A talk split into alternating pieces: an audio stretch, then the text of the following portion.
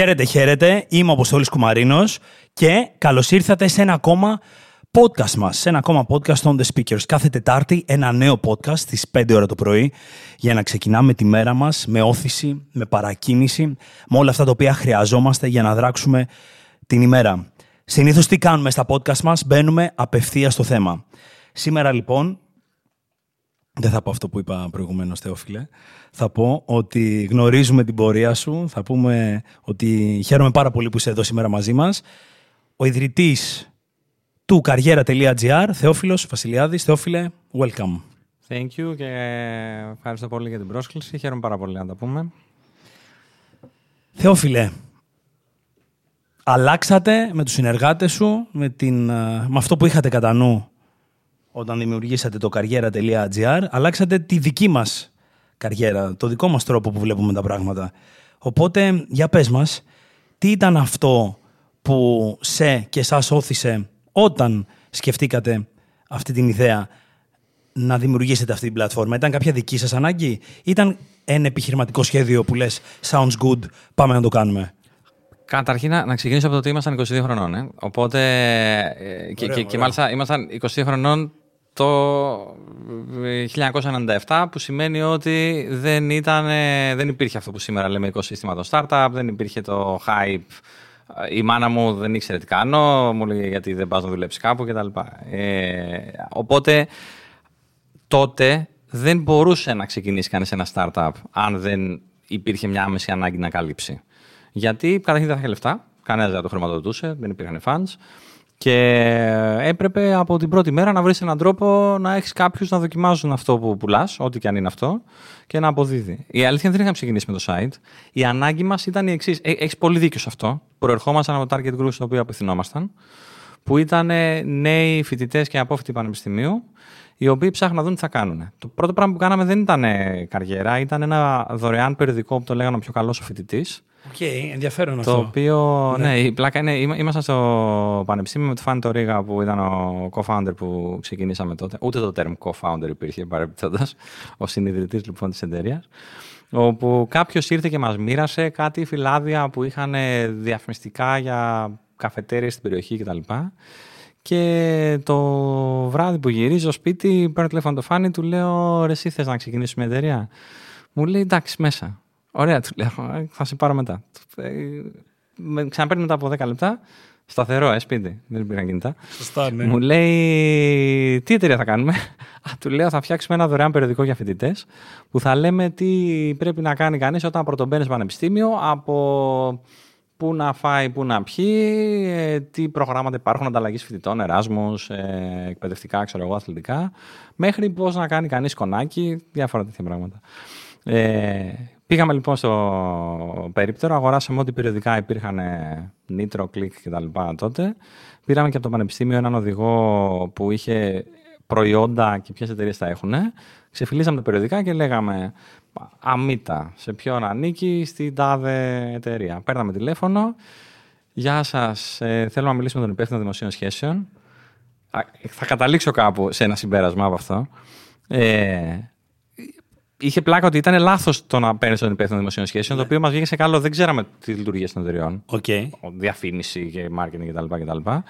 Όμως, επειδή αυτό που τους λέγαμε είναι είμαστε δύο φοιτητές που θέλουμε να ξεκινήσουμε μια, ένα δωρεάν περιοδικό κτλ. Η δημόσια σχέση έκατσε καλά, γιατί ήταν έτσι κοινωνική προσφορά, ας πούμε, αυτό που κάνανε. Και θέλουμε μια διαφήμιση. Ε, βγαίνει το πρώτο περιοδικό, για το οποίο εμείς δεν είχαμε ιδέα από περιοδικά, καμία σχέση. Η οικογένειά μου, καλλιτεχνική οικογένεια, η οικογένεια του Φάνη είχαν κάποια δωμάτια στα κύθρα. Ε, και βγάζουμε το πρώτο περιοδικό, λέμε θα γίνουμε βαρόνι των media. Τέλεια, φανταστικά, τι άλλο θα κάνουμε. Ε, αποφασίζουμε να βγάζουμε και ένα δεύτερο περιοδικό μετά που λέγεται Καριέρα. Γιατί εμείς, επειδή ήμασταν τέταρτο έτος στο πανεπιστήμιο, λέμε τώρα που να τελειώνουμε, θα πρέπει να πάμε σε επόμενο βήμα. Δωρεάν λοιπόν και το, Δωρεάν, και το δεύτερο. Okay. Και ήταν σε πανεπιστήμια στην Αθήνα; Αθήνα και Θεσσαλονίκη. Αθήνα και Θεσσαλονίκη. Τα οποία μόνοι μας γράφαμε τα κείμενα, μόνοι μας μοιράζαμε τα περιοδικά, τα πάντα μόνοι μας. Δωρεάν λοιπόν διανομή. Σωστά. Το δεύτερο λοιπόν πάει άπατο. Γιατί πάμε στους ίδιους ανθρώπους και τους λέμε ε, θέλουμε, θυμάστε που είμαστε αυτοί οι δύο φοιτητές που μας δώσατε αυτό το πρώτο τις διαφημίσεις και τα λοιπά. Ναι, ναι, βέβαια, πολύ ωραίο ήταν. Λέμε, ωραία, θα κάνουμε άλλα έξι τώρα. Θα κάνουμε δύο φορές το, κάθε δύο μήνες το καριέρα και τρεις φορές το χρόνο το φοιτητή και τα λοιπά. Μας λένε, παιδιά, όχι τώρα. Οπότε, αν το θες εκεί, ίσως είναι ένα από τα πιο σημαντικά βήματα της ιστορίας μας επιχειρηματικά, ότι είπαμε ότι θέλουμε να συνεχίσουμε. Δηλαδή δεν είναι «ΟΚ, okay, μας έκατσε μια καλή, βγάλαμε ένα ωραίο περιοδικό, ε, ξέρεις, κάναμε λίγο το κομμάτι μας, βγάλαμε και κάποια λίγα λεφτά». Μιλάμε για λίγα λεφτά, δηλαδή σε φάση αχιλιάρικος με σημερινά λεφτά. Ε, και πάμε να κάνουμε κάτι άλλο, αλλά όχι μας αρέσει, θέλουμε να γίνουμε επιχειρηματίες. οπότε we'll figure it out. Άρα εγώ τα πρώτα μαθήματα που παίρνω από αυτό, για να το κλείσω, είναι ότι κανείς δεν έχει πλήρες πλάνο για το που θα καταλήξει, αλλά πρέπει να ξεκινήσει. Γιατί κάπου έχεις μια κάποια ιδέα. Ξεκίνατε. Δεν γίνεται να πεις ότι επειδή δεν τα έχω σκεφτεί όλα. Και αν τα σκεφτείς όλα, πιθανότατα θα είναι λάθος. Οπότε ξεκίνα. Και επίσης, κανένας δεν έχει και easy ride. Θα σκάσουν πολλές στραβές. Το δεύτερο είναι λοιπόν, ξεκίνα από τη μία και μετά, όταν θα σου έρθει μια στραβή, εκεί ξεχωρίζει και κάποιος που θα συνεχίσει με κάποιον που θα πει εντάξει, δεν πειράζει.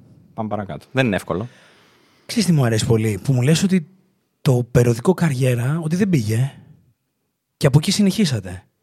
Σωστά. Και, και η αλήθεια, θυμάμαι και τη, τη συζήτηση όπου είπαμε ότι ρε γαμώτο δεν πάει όπως το φανταζόμασταν. Τι κάνουμε; Και εκεί είπαμε ότι όχι, το, το πιστεύουμε. Θα, θα βρούμε τον τρόπο. Δηλαδή, χάσαμε ό,τι βγάλαμε στο πρώτο τεύχος, θα πάμε το καλοκαίρι και οι δύο να δουλέψουμε σε μπαρ για να καλύψουμε τα, τα τρέχοντα, ας πούμε, για να κλείσουμε καμιά τρύπα και θα συνεχίσουμε και θα επιμείνουμε. Και το οποίο, αν το θες αυτό, νιώθω ότι και, στην πορεία μου σαν επιχειρηματίας ίσως είναι το βασικό κοινό στοιχείο. Δηλαδή ότι πάντα έλεγα όχι ρε γάμο, όταν το πιστεύω πάρα πολύ πρέπει να βρω τον τρόπο. Ε, μπορεί να το λες ξέρω κεφαλιά εν μέρη, αλλά ότι υπάρχουν ένα εκατομμύριο λόγια να σταματήσεις. Οποιοδήποτε project. Αν πραγματικά το θέλεις, αν μη τι άλλο, να μπορείς να πεις ότι έκανα ό,τι μπορούσα. Για να μην είμαι μονόλογος, θα σου πω μετά μια ιστορία γι' αυτό. Θα το πούμε πιο μετά. Ωραία, δεν πάει το περιοδικό. Είστε δυο σας; Είμαστε δυο μας, ναι, 50-50, δύο συνεταίροι. Και, και καλοί φίλοι δηλαδή και όλα και συνεργάτες. Και, και μάλιστα εδώ είναι ένα άλλο ενδιαφέρον στοιχείο. Συμπληρωματικοί, όχι οι ίδιοι. Δηλαδή, Ωραίο αυτό που λες. Ο, ο Φάνης είναι ένας άνθρωπος που είναι εξαιρετικός πολιτής, ε, από τον οποίο και εγώ έμαθα πάρα πολύ. Ε, εγώ νιώθω ότι και σήμερα κάποιος να γνωρίζει μπορεί να πει Α, μπορείς να κάνεις πολύ καλά πωλήσεις. Δεν μπορούσα καθόλου να κάνω καλά πωλήσεις. Εγώ ήμουν πιο στρατηγική, δημιουργία προϊόντος κτλ. Ο Φάνης ήταν εξαιρετικός πολιτής. Με αυτή τη λογική, εγώ. Επειδή στιγμιαία, ας πούμε, εγώ το είχα ξεκινήσει με την έννοια ότι εγώ είχα την ιδέα και πήρα το Φάνη, μαζί το κάναμε. Αλλά η πρώτη μου σκέψη ήταν ότι χρειάζομαι κάποιον να μπορεί να μου συμπληρώσει αυτά που εγώ δεν έχω.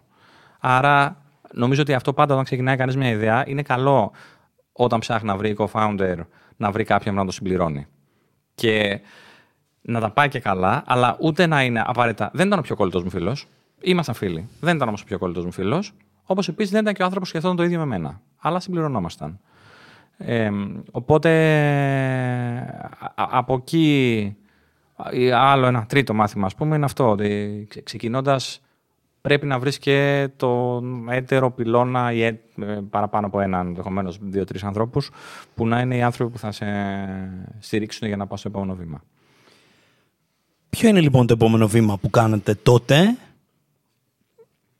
Θα πάω λίγο πιο συνοπτικά για να μην το ε, υπεραναλύσουμε βήμα-βήμα. Ρωτάω γιατί να, ναι. όταν σε επισκέφτηκα πρόσφατα στα γραφεία σας στο Γέρακα, ξέρεις, πηγαίναμε, πηγαίναμε, πηγαίναμε και δεν τελείωνε. Να. Και ήταν και τόσο όμορφα και ήταν υπέροχο που ήταν τόσος πολλοί κόσμος εκεί στο χώρο του καριέρα να εργάζεται. Ε, Οπότε, ξέρεις, μου λες για κάτι που συνέβη πριν 20 χρόνια, 22 χρόνια, πριν 25 χρόνια. 25.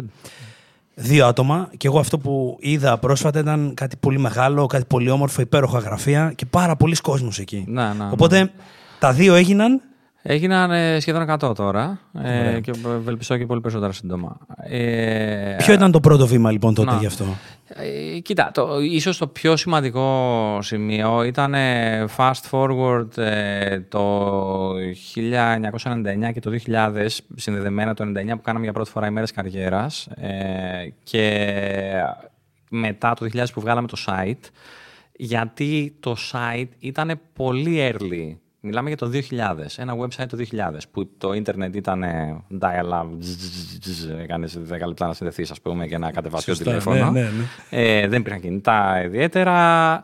Ε, οι, πολλές φορές, ξέρεις, μου λένε διάφοροι άνθρωποι, ήσαν οι πρώτοι που κάτσατε στο τραπέζι του online recruitment στην Ελλάδα. Λέω, όχι, είμαστε σε ένα άδειο δωμάτιο, φέραμε ένα τραπέζι, κάτσαμε μόνοι μας και περιμέναμε κανένα χρόνο μέχρι να έρθει κάποιο. Οπότε, πολλές φορές, ε, ξεκινάς μια ιδέα, φαίνεται ότι είναι πολύ νωρίς. Δεν είναι εύκολο να βρεις το timing. Μπορεί να είσαι πολύ νωρίς, όντως. Μπορεί να είσαι ακριβώς στο timing που πρέπει. Μπορεί να είσαι πολύ αργά.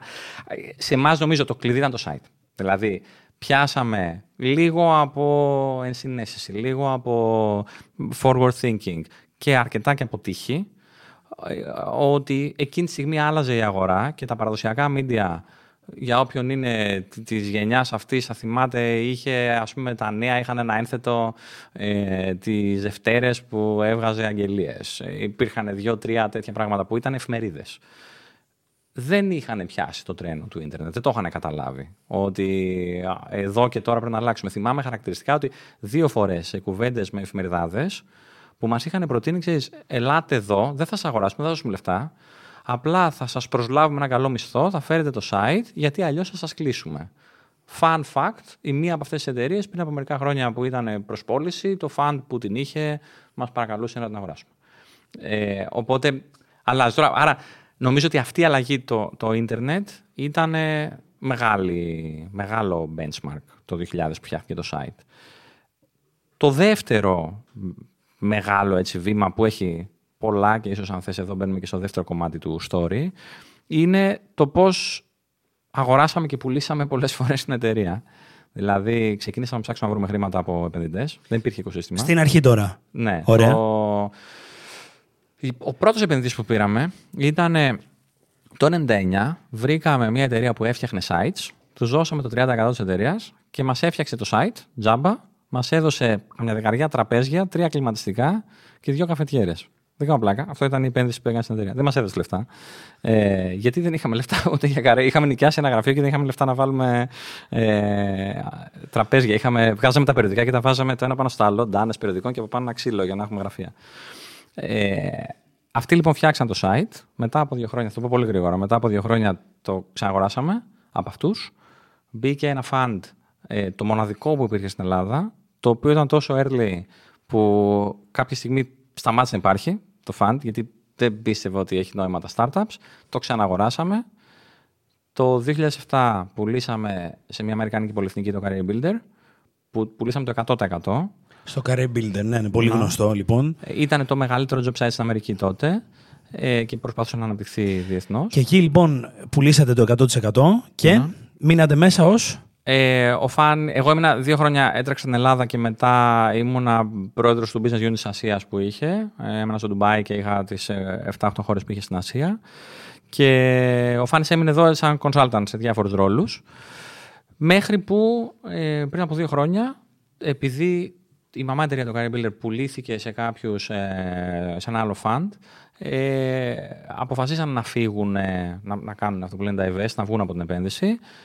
Εγώ κυνηγώντας το πολύ, εδώ και 4-5 χρόνια, κατάφερα τελικά πριν από δύο χρόνια να το ξαναγοράσω. Οπότε τώρα έχει ξανακαταλήξει σε μένα και κάποιους άλλους Έλληνες επενδυτές από άλλο αντικείμενο που είναι το που λένε silent investors, ας πούμε, κατά κάποιο τρόπο. Το οποίο έχει πλάκα ιστορία. Δεν θέλω να πάω πολύ στο τεχνικό για να μην γίνουμε τόσο. Νομίζω το το κοινό το δικό σου είναι πιο πολύ. Μην το πάμε στην πολύ μεγάλη ανάλυση στην οικονομική, αλλά στο ποιο είναι το, το ηθικό δίδαγμα από όλο αυτό. Αυτό το story της τελευταίας πενταετίας που προσπαθώ να ξαναγοράσω την εταιρεία, είχα άπειρους λόγους να το σταματήσω.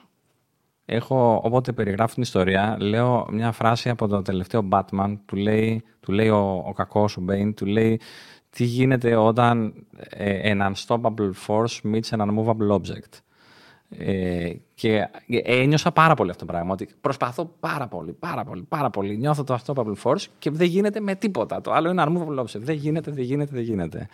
Ε, νομίζω ότι το συμπέρασμα σε αυτές τις περιπτώσεις είναι ότι κάποιος κερδίζει, κάτι θα γίνει στο τέλος. Και όσο και αν ακούγεται λιγάκι, ξέρεις, ε, τάτσι φίλοι, τα λέμε τι ωραία κουμπαγιά, Στην πράξη όμως, τελικά όντως κάποιος κερδίζει. Και είναι μάλλον αυτός που έχει τη μεγαλύτερη επιμονή. Γιατί τι πούλησε τότε την εταιρεία; Όταν την πουλήσαμε ήταν πολύ καλή επιλογή. Δηλαδή έπρεπε ή να σηκώσουμε λεφτά και να μεγαλώσουμε ή να πουλήσουμε. Γιατί η αγορά άρχισε να γίνεται αυτό που λέγεται consolidation, δηλαδή να μεγαλώνουν οι εταιρείες ανά τον κόσμο. Χρειαζόταν να γίνει μεγάλη τεχνολογική επένδυση. Δεν μπορούσαμε να το κάνουμε όντας μια μικρή εταιρεία στην Ελλάδα. Ε, έπρεπε να πουλήσουμε, να σηκώσουμε λεφτά. Ε, το ψάξαμε, είχαμε εναλλακτικές για όλα. Ήταν μια πολύ καλή πρόταση. Το Caribbean ήταν πάρα πολύ καλή εταιρεία όταν πουλήσαμε. Άλλαξε πολύ από τότε, αλλά ήταν πολύ καλή εταιρεία να πουλήσαμε και ήταν πολύ happy outcome για όλους. Ε, Γιατί ήθελε να την πάρεις πίσω, λοιπόν; Γιατί σταμάτησε να είναι έτσι. Δηλαδή η εταιρεία άλλαξε πολύ, η μαμά εταιρεία. Σταμάτησε να επενδύει στο product. Υπήρχε πολύ μεγάλη ευκαιρία να ξανακάνει κανείς πράγματα. Σταμάτησε να κοιτάει την εκάστοτε χώρα. Υπήρχαν ευκαιρίες στην Ελλάδα, υπήρχαν ευκαιρίες που κοιτάμε τώρα για να μεγαλώσουμε ξανά στο εξωτερικό. Να επενδύσουμε στο προϊόν, να επενδύσουμε σε ανθρώπους. Άμα μιλήσει ακόμη και με τα παιδιά που ήταν όταν ξαναγοράσαμε την εταιρεία ήταν 30 άτομα. Τώρα είναι, όπως είπα, σχεδόν 100. Εξαιρετική ομάδα, η οποία όμως είχε σε εισαγωγικά πελαγώσει από το γεγονός ότι ήταν μια πολύ μικρή ομάδα σε ένα πολύ μεγάλο οργανισμό που δεν της έδινε την προσοχή που της ε, άξιζε. Οπότε υπήρχε πολύ αναξιοποιητή ευκαιρία εκεί μέσα και έτσι φαίνεται ότι είναι κιόλας. Ε, πάει πολύ καλά. Δεν μπορώ να καταλάβω πώς, ξέρεις πραγματικά πώς ενώ φεύγει η εταιρεία στο 100%, μετά κάποιος μπορεί να μπει ξανά σε αυτή τη διαδικασία στην τροχιά, τα οικονομικά κεφάλαια που θα χρειαστεί ξανά για να, να.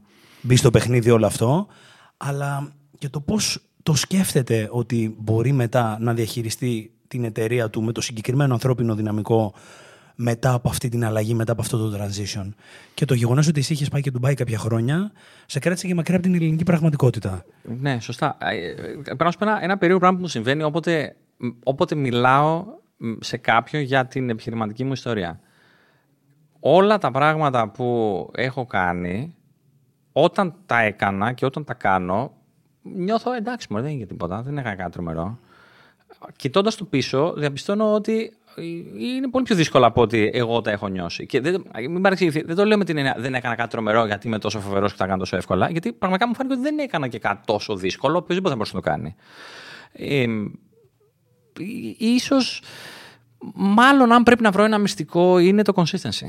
Δηλαδή ότι όχι, θα επιμείνω και ξανά και ξανά και θα ψάξω να βρω. Αυτό που λες, πώς βρίσκονται επιχειρηματικά κεφάλαια.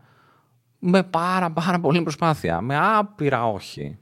Άπειρα, άπειρα, άπειρα όχι. Δηλαδή το, το να βρεθούν τα χρήματα για να ξαναγοραστεί η εταιρεία αφενός πρέπει να το είχα προτείνει σε εκατοντάδες κοντά στους πάνω από εκατοντάδες, χίλιους, δεν ξέρω, whatever, ανθρώπους, ε, μέχρι να βρεθούν οι, οι σημερινοί συνεταίροι.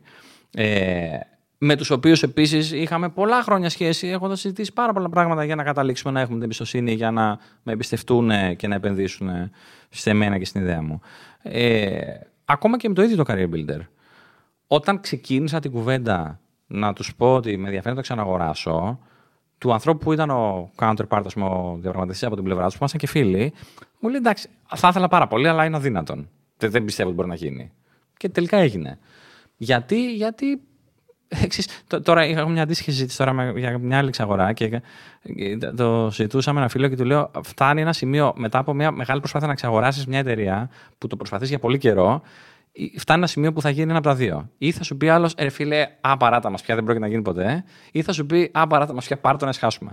Οπότε είναι, αν επιμείνεις τόσο πολύ. νομίζω αυτό συμβαίνει και σε όλα τα πράγματα, στην προσωπική ζωή. Ή θα σου πει άλλος, ναι. άντε φύγε πια, ή θα σου πει, άντε πάρ το γιατί δεν αντέχω άλλο με εξπρίξει. Για ένα από τα δύο. Νομίζω ότι ένας από τους μεγαλύτερους κινδύνους είναι να μην κάνει adapt στις αλλαγές του περιβάλλοντος. Είπες πριν ότι δεν είχαμε τα κεφάλαια για να ανταποκριθούμε στην εποχή. Ποια ήταν η πιο δύσκολη στιγμή της εταιρείας του καριέρα.gr αυτά τα χρόνια που περιγράφεις; Έκανε adapt, νούμερο ένα; Και νούμερο δύο, αν τελικά έκανε adapt σε σχέση με αντίστοιχα site του εξωτερικού, αν τα βάζαμε σε ένα στίβο, είναι πιο μπροστά, ήταν πιο μπροστά ή πιο πίσω; Κοίτα, ε, μια καλή ερώτηση που, που συχνά έτσι, τη, τη σκέφτομαι πότε κάνεις το επόμενο βήμα στο να μεγαλώσεις την εταιρεία σου. Η γρήγορη απάντηση που δίνω είναι όταν είσαι σίγουρος ότι έχεις σταθερές βάσεις σε αυτό που κάνεις τώρα. Δηλαδή, αν αυτό που κάνεις τώρα εξακολουθεί να είναι πολύ uphill battle, δηλαδή είσαι πολύ στην ανηφόρα, πολύ στο δύσκολο κομμάτι, μην ανοίξεις άλλο μέτωπο. Ε, Όμως, μην περιμένεις να έχει γίνει και πανεύκολο αυτό που κάνεις τώρα για να κάνεις το άλλο μέτωπο, γιατί πιθανότατα θα είναι αργά. Αλλά όταν νιώσω ότι ξέρεις, το ψιλοβρήκα, αυτό που κάνω τώρα, είμαι αρκετά OK. Του στυλ, παράδειγμα που λέγαμε πριν για τα περιοδικά. Βγάλαμε τα περιοδικά. Κάποια στιγμή ισορροπήσανε. Το, το, το πρώτο πήγε πολύ καλά, όπως σου έλεγα, το δεύτερο πήγε χάλια. Μετά από δύο χρόνια άρχισαν και ισορροπούσαν. Εκεί λοιπόν κάναμε και το site. Μάλλον μετά κάναμε τις μέρε καριέρας. Οι μέρε καριέρας πήγανε δύο χρόνια χαλιά. Την τρίτη κάναμε καλά. Κάναμε την τρίτη το site. Σιγά σιγά κάθε πράγμα ψηλοσταθεροποιούταν. Όποτε δεν το κάναμε αυτό και κάναμε ένα πολύ μεγάλο άνοιγμα χωρίς να έχουμε λύσει το προηγούμενο, εκεί ήταν τα μεγαλύτερα ρίσκα. Και, και να πω ότι για όλους όσοι ασχολούνται με τα startup ή με την επιχειρηματικότητα τέλος πάντων, γιατί startup μπορεί να συνδέεται με τεχνολογία. Αυτό μπορεί να έχει να κάνει με κάποιον που ανοίγει ένα μαγαζί. Ε. Δεν είναι απαραίτητο τεχνολογικό startup. Ναι, ναι, ναι. Ε, ξεκινάει κάτι δικό του που λέγαμε παλιά.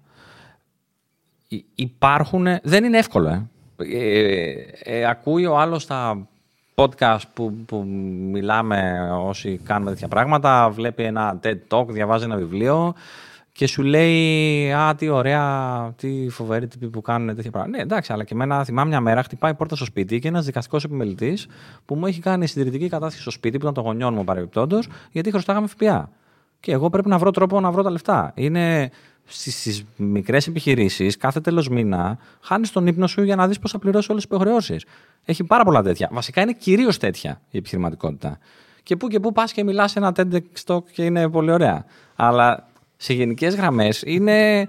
Ε, ξέρεις, είναι ένα, ένα ανέκδοτο που λέει ότι είναι ο, ο Βοθρατζής και ο βοηθός του και είναι στο, ο Βοθρατζής με το σκάφανδρο μέσα στο βόθρο. Με φαντάζεστε τι έχει γύρω του. Και ο τύπος απ' έξω του δίνει το, το λάστιχο. Βγαίνει έξω ο βοθρατή, καθαρίζεται, βρωμοκοπάει από παντού και του λέει του πιτσερικά, του λέει: Κοίτα να μάθεις δουλειά, γιατί αλλιώς θα μείνεις μόνο έξω. Μέσα στο βόθρο είναι ο επιχειρηματίας συνέχεια. Και πού και πού βγαίνει και μιλάει σε ένα podcast. Αλλά πρέπει να είναι προετοιμασμένος να το δεχτεί και αυτό. Ότι δεν είναι πάντα ωραία. Κα- κάποια στιγμή μεγαλώνουν ένα ποσοστό των εταιριών που ξεκινάνε και γίνεται τουλάχιστον δεν έχεις την αγωνία, θα πληρώσεις το τέλος του μήνα. Αλλά είναι πυραμίδα. Είναι χιλιάδες άνθρωποι που έχουν μια ιδέα, εκατοντάδες άνθρωποι που την ξεκινάνε, δεκάδες άνθρωποι που την προχωράνε, πεντάδες άνθρωποι που τα καταφέρνουν για έναν που πάει και πάρα πολύ καλά. Τι σου δίνει όμως πίσω όλο αυτό, τι σου έχει δώσει; Α, πάρα πολλά. Δηλαδή, κα- καταρχήν, το, ίσως το πιο σημαντικό απ' όλα, ότι ξυπνάω κάθε πρωί με πολύ όρεξη να κάνω δουλειά μου. Δηλαδή, γουστάρω, γουστάρω τους ανθρώπους. Ακόμα και αν είσαι μέσα στο βόθρο, σε εισαγωγικά λοιπόν. Ναι, ναι, ναι, ναι, ναι. Βίτσιο. Ε, η... Ξέρεις, θα, θα έχεις δει σίγουρα το, αυτό το περιβόητο speech του Steve Jobs στο commencement του Stanford. ναι, ναι, Ε, ε, εμένα το ένα πράγμα που μου έχει μείνει από αυτή την ομιλία είναι ότι δεν σου αρέσει κάθε πράγμα που κάνεις στη δουλειά σου. Αλλά αν δεν σου αρέσει τίποτα, κάτι κάνεις λάθος. Αν για μήνες κάθε πρωί που ξυπνάς δεν γουστάρεις, πάλι κάτι κάνεις λάθος. Όμως, αν αποδεχτείς ότι είσαι στο βόθρο, αλλά κατά τα άλλα έχεις και πολλά πράγματα, κυρίως να, κα- να μπορέσεις να δημιουργείς πράγματα που σου αρέσουν, να λύνεις προβλήματα που πιστεύεις ότι υπάρχουν. Ε, Προχτές μου έλεγε ο γιος μου κάτι, κάτι σχεδίαζε και του έλεγα ότι μικρός θέλει να γίνω αρχιτέκτονας. Και πολύ μικρός, στην ηλικία του, με 10 χρονών. Και, και του λέω ότι η δουλειά του αρχιτέκτονα μοιάζει πάρα πολύ με τη δουλειά του επιχειρηματία. Γιατί φαντάζεσαι κάτι και μετά αυτό το πράγμα φτιάχνεται. Όπως ένας αρχιτέκτονα ονειρεύεται ένα σπίτι Ωραίο. και μετά το χτίζει, έτσι είναι και ο επιχειρηματίας. Έχεις μια ιδέα. Ε, βασικά ξεκινάς έχεις ένα πρόβλημα ή βλέπεις ένα πρόβλημα. Σκέφτεσαι ότι θα έπρεπε να υπάρχει μια λύση. Πολλές φορές είναι. Όλοι λένε ναι, έχεις δίκιο. Άλλες φορές λένε τι ασχολείσαι, φίλε. Δεν, δεν είναι πρόβλημα, δεν είναι αυτή η λύση. εν πάση περιπτώσει. Αλλά εσύ το βλέπεις, το ονειρεύεσαι εκεί. Και σιγά σιγά καταλήξεις να το φτιάχνεις. Άρα, αν με ρωτάς τι έχω πάρει, το νούμερο ένα είναι αυτό. Προφανώς αυτή την περίοδο πάνε καλά τα πράγματα. Οπότε, και, και έχουν περάσει περίοδους που έχουν πάει καλά τα πράγματα. Οπότε έχω καταφέρει να προσφέρω στην οικογένειά μου και στην ευρύτερη οικογένειά μου ε, καλύτερη οικονομική κατάσταση. Ε, δεν θέλω να πω αυτό που λένε μερικές φορές και λες μας δουλεύουν ότι τα, α, δεν το κάνω για τα λεφτά. Όχι, το κάνω και για τα λεφτά. Άμα δεν το έκανα για τα λεφτά θα ήμουν σε ένα NGO. Δεν θα έκανα, δεν θα ήμουν επιχειρηματίας. Δηλαδή, όποτε ακούς κάποιον που σου λέει ε, Εγώ έγινα επιχειρηματίας για τη δημιουργία και όχι για τα λεφτά, μάλλον όχι, μ- το όχι μόνο για τα λεφτά το δέχομαι. Θα λέω, ωραία, να σου πω, θα μου δω, εγώ ξέρεις τι λέω, όποτε μιλάμε για επιχειρηματία. Ωραία, θα μου δώσεις μια πολύ μεγάλη έκπτωση σε αυτό που πουλάς, αφού δεν σε νοιάζουν τα λεφτά. Δεν είναι έτσι. Προφανώς σε νοιάζει. Και τα οικονομικά είναι ένα κομμάτι επιτυχίας που σε εξασφαλίζει και στην επιχείρησή σου και στον εαυτό σου και μια ελευθερία. Το να μπορείς να κάνεις επιλογές σου χωρίς να έχεις την αγωνία που λέγαμε πριν στο τέλος του μήνα. Δεν είναι όμως μόνο αυτό, προφανώς. Άμα συχτηριάζεις από το πρωί μέχρι το βράδυ κάθε μέρα στη δουλειά που κάνεις και λεφτά να σου δίνει, ε, δεν περνάς καλά τελικά. Άρα, ελευθερία, δημιουργικότητα και, και τη δημιουργικότητα με την έννοια να μπορώ να πραγματοποιώ τις ιδέες που έχω στο μυαλό μου και να μπορώ να δουλεύω με τους ανθρώπους που θέλω να δουλεύω και φυσικά τα οικονομικά ωφέλη του να μπορείς να έχεις τη ζωή που σου αρέσει να ζεις. Χρόνος ή χρήμα; Δεν μπορώ να πω ότι είναι δίλημα που είναι απόλυτα σωστό. Με την έννοια ότι ε, άμα είναι πολύ δύσκολο στη σημερινή μας κοινωνία, ειδικά αν έχει κανείς και εξαρτώμενα άτομα από αυτόν, είτε είναι τα παιδιά του, είτε είναι οι γονείς του, είτε είναι οποιοδήποτε άλλος, ε, χωρίς χρήματα είναι πολύ δύσκολο να έχεις τον χρόνο. Γιατί, άμα σκέψεις, θες να στείλεις τα παιδιά σου στο σχολείο, στο φροντιστήριο, στα αγγλικά, whatever. Να κάνεις για ταξίδια, να ε, πληρώσεις λογαριασμούς σου, να μένεις κάπου που να είναι ωραία. Όλα αυτά τα πράγματα, αν, δεν, αν η δουλειά σου συμπληρώνεται καλά, θα χρειαστεί να αφιερώσεις περισσότερο χρόνο για να κάνεις περισσότερο από την κακοπληρωμένη δουλειά που έχεις, αν έχει κακοπληρωμένη δουλειά. Άρα, νομίζω ότι αυτό που είναι δίλημα είναι καθόλου από το ένα ή καθόλου από το άλλο. Ε, αν δουλεύεις για να έχεις χρήματα και δεν έχεις καθόλου χρόνο διασκεδάζοντας, είναι λάθος. Αν από την άλλη ε, λες θέλω να κάθομαι όλη μέρα, να, μπορεί να μην κάθομαι, να κάνω, να κάνω σπορ, να πηγαίνω βόλτες και να διαβάζω, whatever, ωραία πράγματα και δεν βγάζω φράγκο, κάτι πρέπει να φάσει. Κάπως πρέπει να συντηρήσεις τους ανθρώπους που εξαρτώνται από σένα. Άρα και αυτό δεν γίνεται νομίζω δεν πρέπει, να, τα, τα χρήματα, δεν πρέπει να είναι τα χρήματα ο μοναδικός σκοπός. Πρέπει να είναι θέλω να βγάλω χρήματα για να κάνω κάτι. Το οποίο κάτι ορίζει και την ευτυχία του καθενός. Άλλος θέλει τεράστια σκάφη, άλλος θέλει να συντηρεί τους δικούς του, άλλος θέλει να κάνει ταξίδια, άλλος θέλει να έχει ένα ωραίο σπίτι. Μπορώ να πω το εξής, ότι αυτό που αντιλαμβάνομαι εγώ και πιο πριν που ήμουν στέλεχος επιχειρήσεων και τώρα που κάνουμε τη δική μας επιχειρηματική προσπάθεια μέσα από τους ε, The Speakers, ότι σίγουρα είναι πολύ πιο δύσκολο ή απαιτητικό το να πει κανείς ότι κάνει τη δική του πορεία. Μη, όντας μη μέλος μιας άλλης ομάδας που θα έχει την ασφάλεια, μιας άλλης επιχειρηματικής ομάδας που θα έχει την ασφάλεια και τα σχετικά. Αλλά εκεί πολλές φορές αυτό το οποίο συμβαίνει είναι ότι υπάρχει ένα συγκεκριμένο ταβάνι, το οποίο σου δίνει ασφάλεια, αλλά είναι ταβάνι. Οπότε πολύ σωστά είναι αυτό το οποίο επιλέγεις. Όταν λοιπόν δεν έχεις ταβάνι, δεν έχεις και πάτωμα, που σημαίνει ότι μπορείς να πας πάρα πολύ ψηλά, μπορείς να πας και πάρα πολύ χαμηλά. Αυτό και με 100 άτομα στην ομάδα, σε, ξέρεις, το πρωί όταν ξυπνάς, αυτό σε φοβίζει να πεις. Ω, βέβαια. Παρεπτώσει να σου πω ότι ε, έχουμε συζητήσει το, το δικό σου case. Είναι, είναι πολύ χαρακτηριστικό ότι θα μπορούσες να έχεις μια καλή καριέρα σε κάτι άλλο. Αλλά σκέψου στο δίλημα που είπες πριν χρόνο χρήμα. Αποφάσισες να κάνεις κάτι άλλο που σου αρέσει πάρα πολύ και σε γεμίζει, το βλέπει όποιος σε ξέρει και, και, και σε ζει και εκτός δουλειάς σου, το καταλαβαίνει ότι πραγματικά σε γεμίζει πάρα πολύ αυτό που κάνεις. Θα μπορούσες να το κάνεις ως χόμπι, ας πούμε, να πεις: Κάνω μια καλή corporate δουλειά, πληρώνω μια χαρά ε, και κάνω και ένα podcast και μιλάω και που και που έτσι. Αποφάσισε να κάνεις καριέρα. Αυτό, να το κάνεις τη δουλειά σου. Αν δεν μπορείς να πληρώσεις τους συνεργάτες σου, δεν θα μπορούσε να το κάνεις. Άρα πρέπει να πάει και καλά για να μπορεί να σου δώσει αυτό που λέγαμε πριν. Την ελευθερία του να κάνεις επιλογές σου, να μπορείς να δοκιμάσεις κάτι καινούριο και πάει λέγοντας. Οπότε ε, νομίζω, ξα, ξαναλέω, ότι δεν είναι απόλυτα δίλημα. Είναι να προσπαθείς να κάνεις όσο να περισσότερο αυτό που σου αρέσει επαγγελματικά, που να σου δίνει όσο να περισσότερα χρήματα, ώστε να σου δίνει τη δυνατότητα να κάνεις όσο να περισσότερο αυτό που σου αρέσει. Δηλαδή είναι, είναι λούπα. Συγγνώμη, κάτι με ρώτησες και άλλαξα θέμα τώρα και το έχασα. Το, αυτό το οποίο είχα κατά νου είναι το εξής, ότι έχω εντελώς διαφορετική προσέγγιση από ποιο. Από το ποιος ήμουν όταν ξυπνούσα και πήγαινα στην ομάδα μου, στην εταιρεία μου. Σωστά, ναι σε σχέση με τώρα, που αλήθεια στο λέω, είναι κάποιες μέρες που είναι πάρα πολύ δύσκολες. Μία από αυτές είναι προχθεσινή, που στις 2 ώρα το πρωί έπρεπε να πληρώσω κάτι και αλήθεια στο λέω, το χέρι μου πήγαινε στο ποντίκι. Θα το πληρώσω ή δεν θα το πληρώσω. Με ποια έννοια, δεν ήταν οφειλή, ήταν να αγοράσουμε κάτι. Οπότε να, έλεγα να, τώρα να. το χρειαζόμαστε ή δεν το χρειαζόμαστε. Το χρειαζόμαστε ή δεν το χρειαζόμαστε. Τελικά το χρειαζόμαστε, το πήρα. Αλλά θέλω να πω ότι στο παρελθόν ήταν όλα πολύ πιο απαλά Εγώ θα σου το πω και πιο σκληρά από αυτό. Εγώ έχω πάρα πολλές φορές και, και μάλιστα την ξανά σαν την εμπειρία πολύ πρόσφατα. Δηλαδή, εκτός από, το, από την εμπειρία με την καριέρα, έχω κάνει και διάφορα άλλα πράγματα. Μεταξύ των οποίων και ένα startup της Ocital που ε, φτιάξαμε με κάποιους άλλους πριν από 6 χρόνια και ε, τώρα ας πούμε αγοράστηκε από κάποιον άλλον. Αλλά μέχρι πριν από δύο χρόνια είχα το ερώτημα, όχι αν θα αγοράσουμε ή όχι κάτι που έχουμε ανάγκη, το χρωστάμε σε 10 μεριές και θα δούμε ποια είναι η προτεραιότητα, σε ποιους πρέπει να πληρώσουμε. Για μένα ήταν ο κόσμος, παρεπτόντω. Θεωρώ ότι ξέρεις, αν πρέπει να καθυστερήσεις κάτι, μην καθυστερήσεις τον κόσμος σου όσο γίνεται.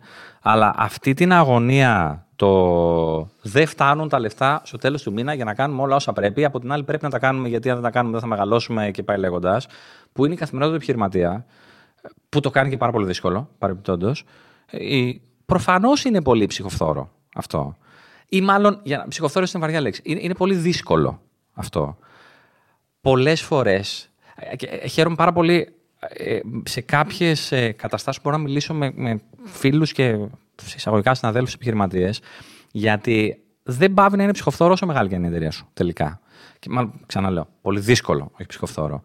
Ε, γιατί το λέω αυτό. Πολύ εύκολα μπορεί να σου πει κανείς, άσε μας, ρε φίλε, τώρα που είσαι και εσύ προβλήματα. Προφανώς, αν μιλήσεις και με τον μεγαλύτερο επιχειρηματία, χάνει τον ύπνο του. Αν μιλήσεις με ανθρώπους που είναι εκατομμυριούχοι, πολυεκατομμυριούχοι, δισεκατομμυριούχοι, θα σου πούνε ότι έχουν αγωνίες. Σωστό, λάθος, για να μπορεί να δημιουργήσει κάτι περισσότερο, θα πρέπει να είσαι συνέχεια, για να πω ένα ποδοσφαιρικό όρο, στη γραμμή του offside.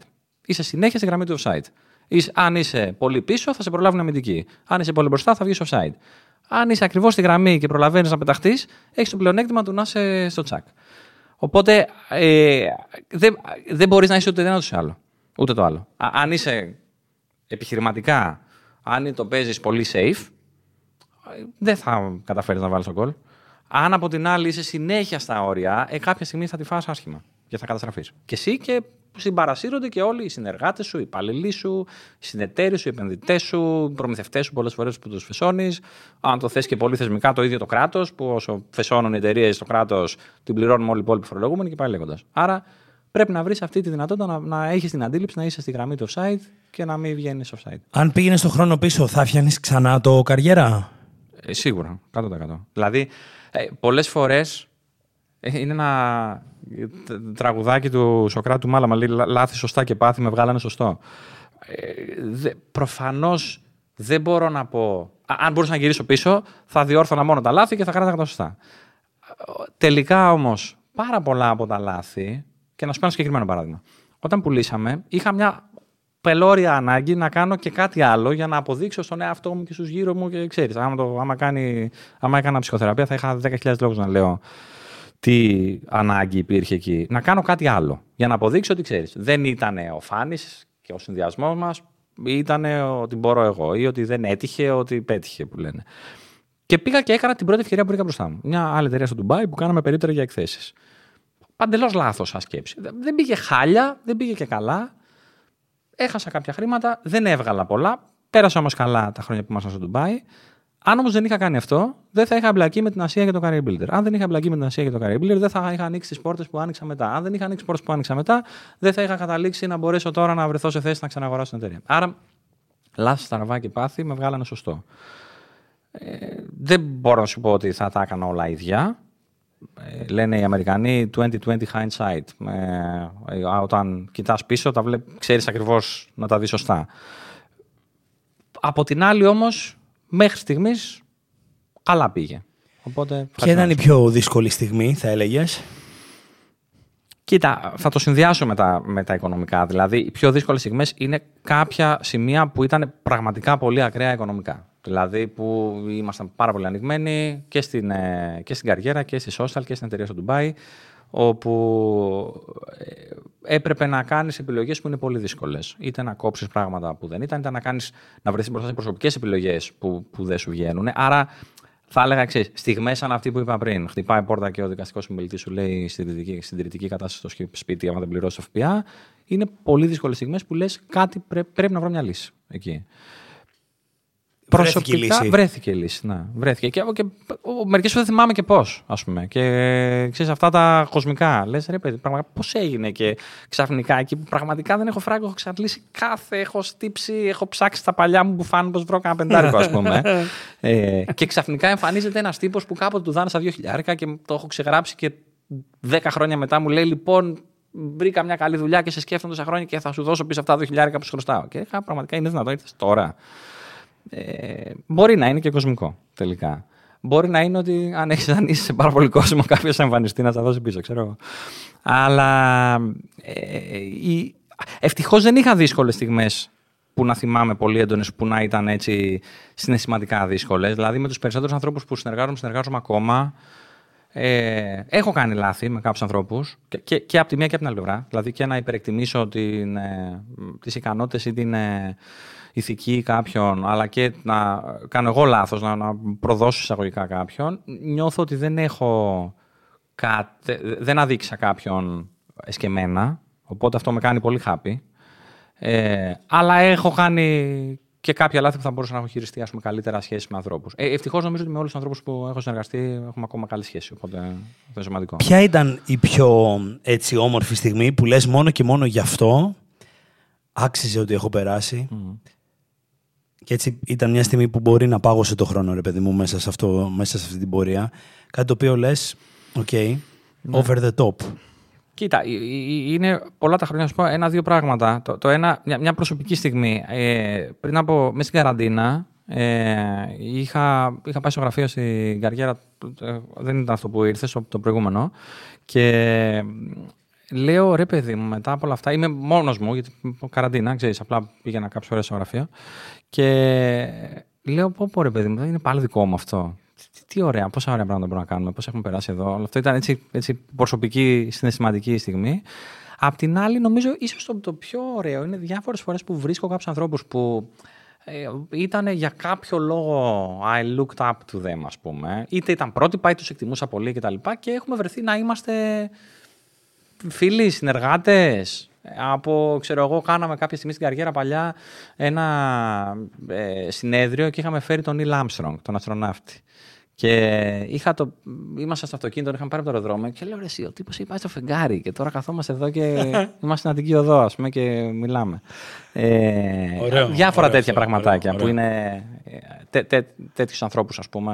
Α, Αυτό ίσως ήταν τα πιο ωραία τελικά, ότι μου έχει δώσει ένα πάτημα, είναι και η καριέρα ένα business που το, το ξέρει ο κόσμος, οπότε έχεις την ευκαιρία να γνωρίσεις πολλούς ενδιαφέροντες ανθρώπους, αυτό ίσως είναι το, από τα πιο ωραία. Θεόφιλε, δύο τελευταίες ερωτήσεις έτσι, που κάνω σε αρκετούς ανθρώπους που συνομιλούμε εδώ. Έτσι και με ενδιαφέρει η γνώμη τους και η άποψή τους, αλλά και το πώς το προσεγγίζουν αυτό. Η μία ερώτηση είναι αυτό εδώ. Το... Αυτό εδώ το μότο που βλέπεις, που λέει Kings or Pawns, που είναι κάτι το οποίο είχε πει ο Ναπολέοντας, βασιλιάδες ή πιόνια.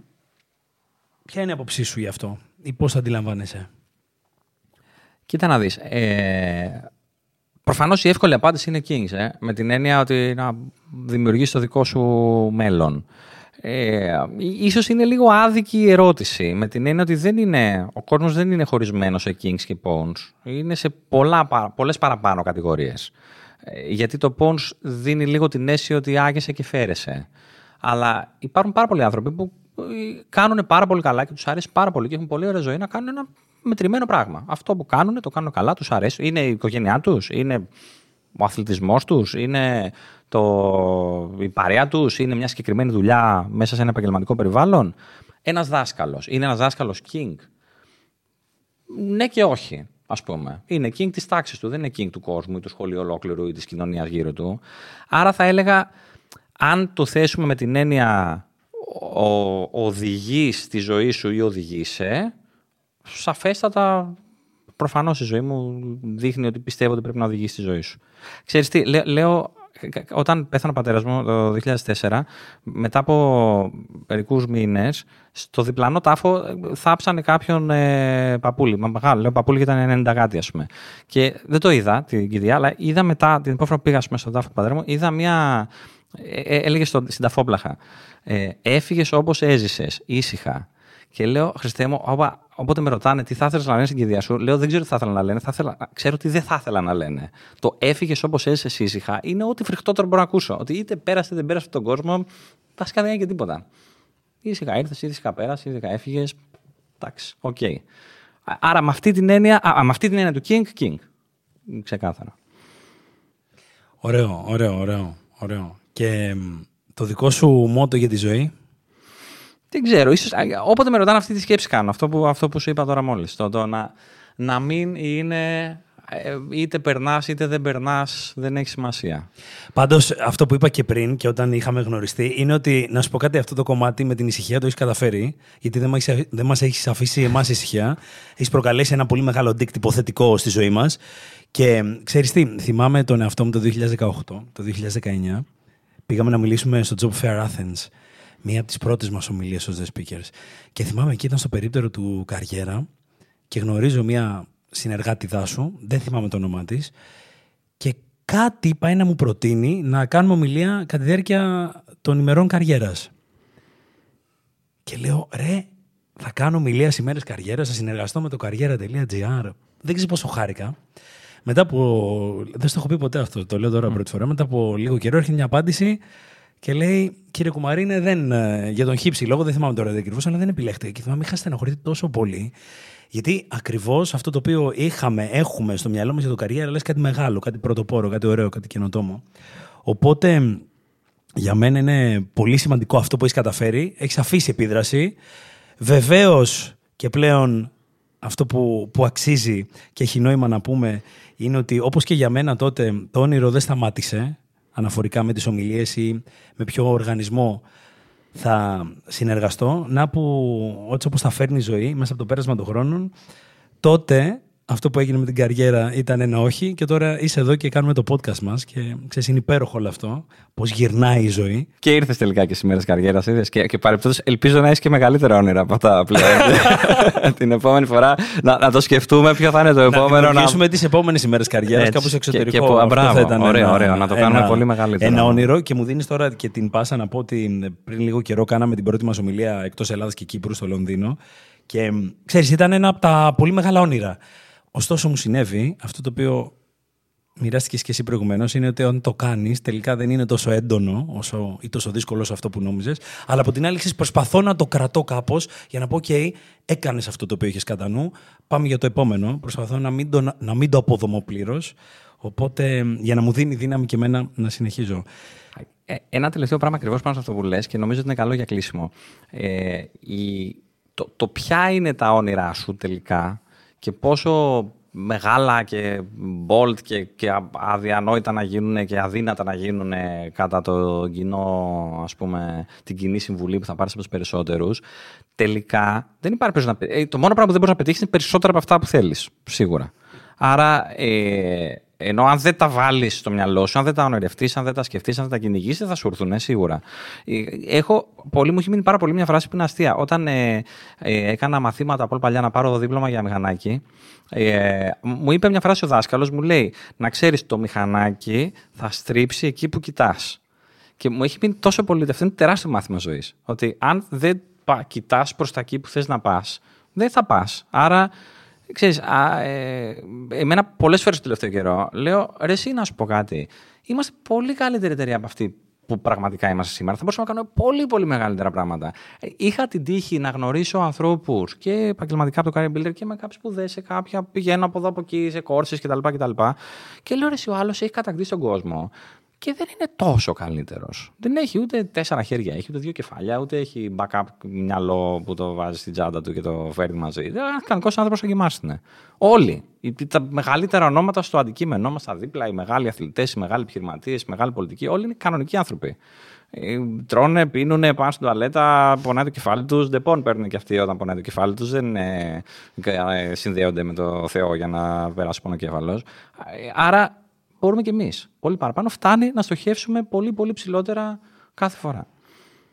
Λοιπόν, εγώ να πω το επόμενο, το επόμενο podcast μας να γίνει κάπου στην Αμερική, να γίνει στην Αγγλική και εδώ μαζί μας, πώς είμαστε τώρα, 2, 4, 6, να είμαστε 600 ας πούμε. Καλό; Σούπερ. Ωραίο. Λοιπόν, Θεόφιλε, thank you. Εγώ ευχαριστώ πάρα πολύ. Πολύ μεγάλη χαρά που είσαι σήμερα εδώ. Κάθε Τετάρτη ένα νέο podcast στις 5 ώρα το πρωί σε Spotify, Google και Apple Podcasts. Και όπως συνηθίζουμε να λέμε, Θεόφιλε, πάμε να το πούμε μαζί. Τι λέμε, λέμε μέχρι την επόμενη φορά keep speaking. Πάμε να το πούμε μαζί. Ναι. Μέχρι την επόμενη φορά λοιπόν, Keep speaking. keep speaking.